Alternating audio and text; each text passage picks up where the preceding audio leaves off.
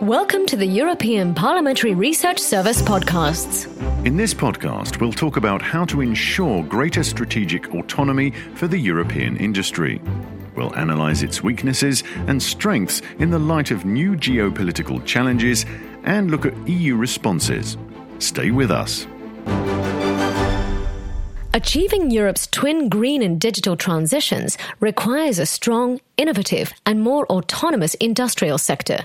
And while European industry has many strengths, it is, for instance, a global green tech leader, it also has weaknesses. It is highly dependent on critical raw materials from third countries. It's lagged behind in strategic sectors like batteries, and it suffers from insufficient research and development funding market fragmentation, and lack of skills.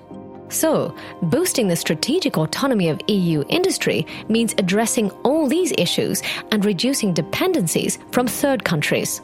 That's right, but COVID 19 has shown us just how interdependent and vulnerable our economies and supply chains are.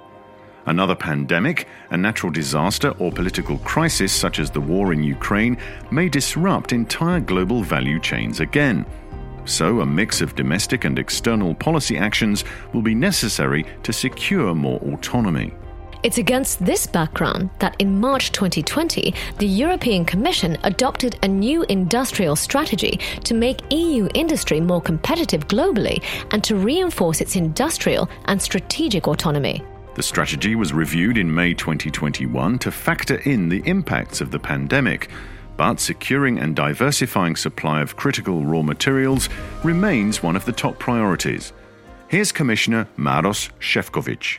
We need to ensure a secure and sustainable supply of raw materials to meet uh, the needs of clean and digital technologies, including in health sector and space and defense industries. And we have to avoid them competing with each other for finite resources.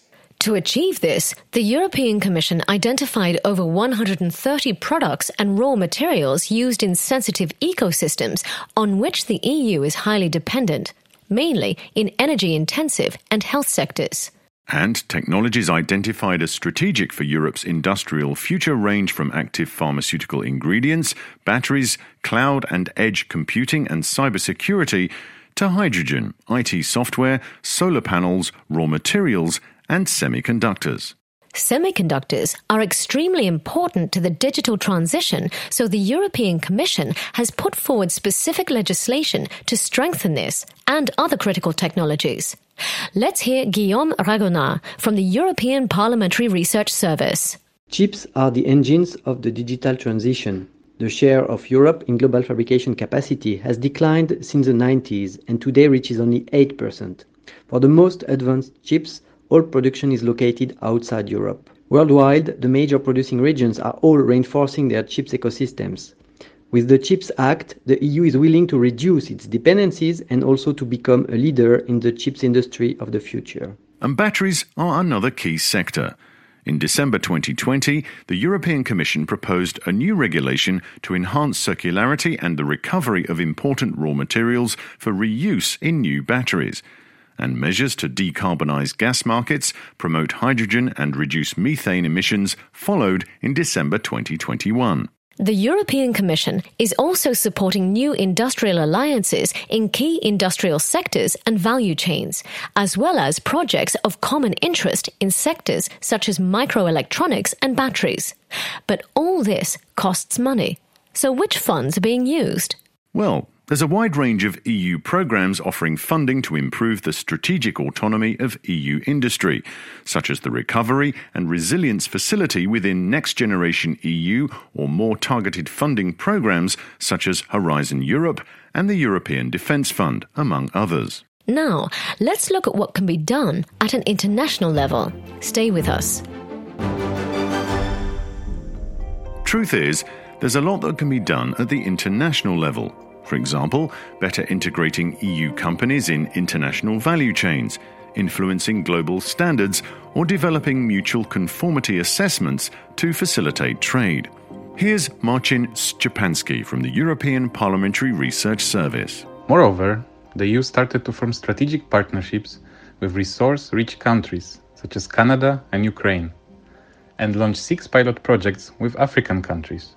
These partnerships aim to better integrate and develop sustainable and resilient raw materials value chains. But autonomy also means establishing a level playing field through instruments such as the Carbon Border Adjustment Mechanism, which will introduce a carbon price on certain products imported into the EU, and the International Procurement Instrument, which will give the EU leverage in negotiating the reciprocal opening of public procurement markets in third countries. It's also about protecting our industry and single market from negative external influences, whether in the form of foreign investment, distortive foreign subsidies, or coercive practices. A major development in the area of transatlantic cooperation was the setting up of the EU US Trade and Technology Council in June 2021.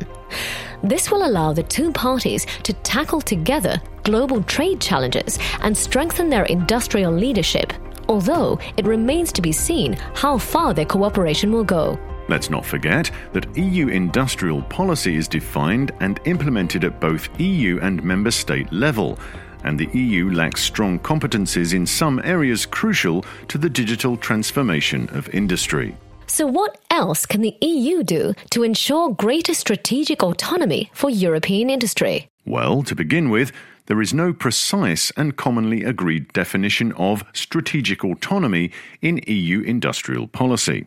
So, establishing a governance system based on common definitions and criteria would help to avoid national priorities from clashing with EU ones. Now, on a more specific challenge to increase Europe's strategic autonomy in rare earth elements, stakeholders such as the European Raw Materials Alliance have made some recommendations.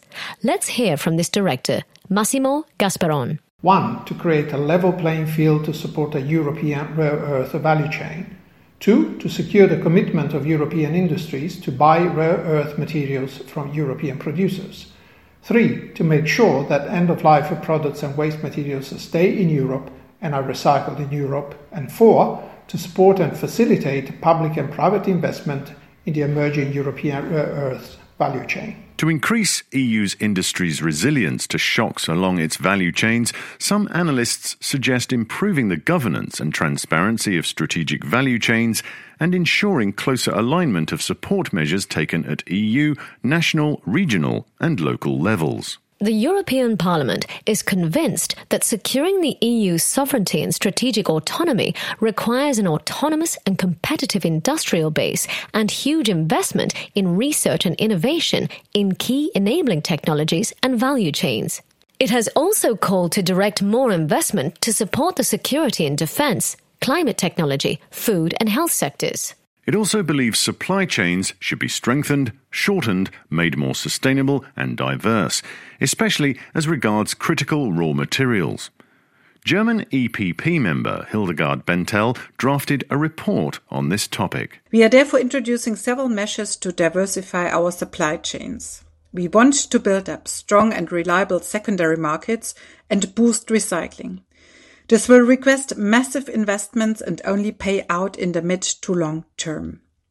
Therefore, we also need to continue our efforts on sustainable mining, both in the EU and in third countries. Last but not least, we need to build strong international partnerships with like-minded countries worldwide. The European Parliament has also pressed for the recovery package to support investments in projects that contribute to improve the EU's resilience and strategic autonomy. Want to know more? Check out Guillaume Ragonnaud and Marcin Szczepanski's full policy brief on the EPRS website or in our app. This is a European Parliamentary Research Service podcast. Thanks for listening.